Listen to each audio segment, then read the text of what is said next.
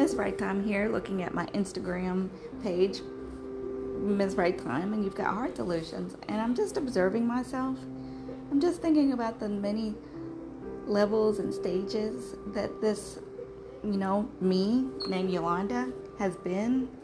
Um, the eyes that she's peered out from and seen the stories of people's lives and um, had made her own determinations of if I see that person's outcome and if it's something that I like, I want to be like that, I'm going to follow their lead.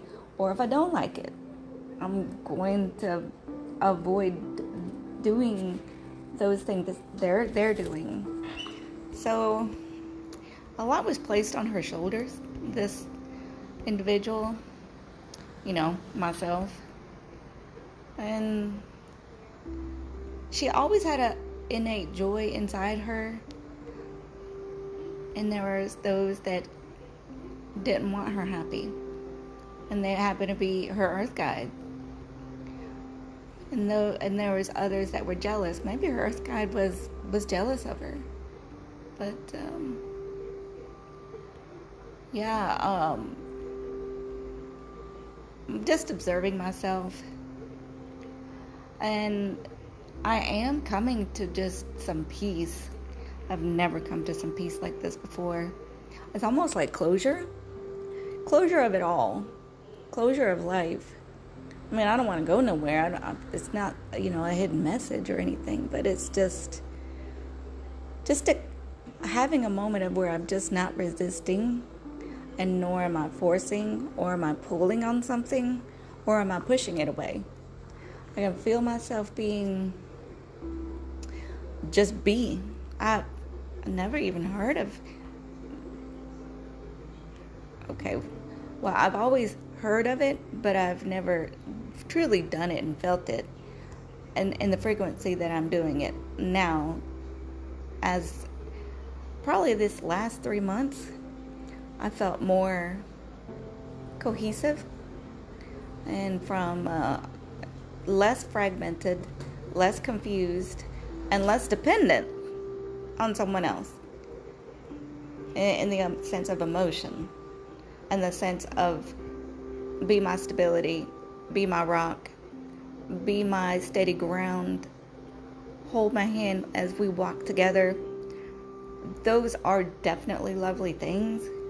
Um, but now I'm seeing that that you know, let's say a partner or a love interest as optional because I'd sat with myself and been by myself and processed with self. And uh, per- being purposeful in listening to Instagram influencers that first I see where they're at in life. And I want to I want to be there or I want to give that kind of wisdom that they give and second, it's good for me to hear something uh, of empowerment, honesty, and um, kindness, and basically anything that looks like compassion and not cynicism.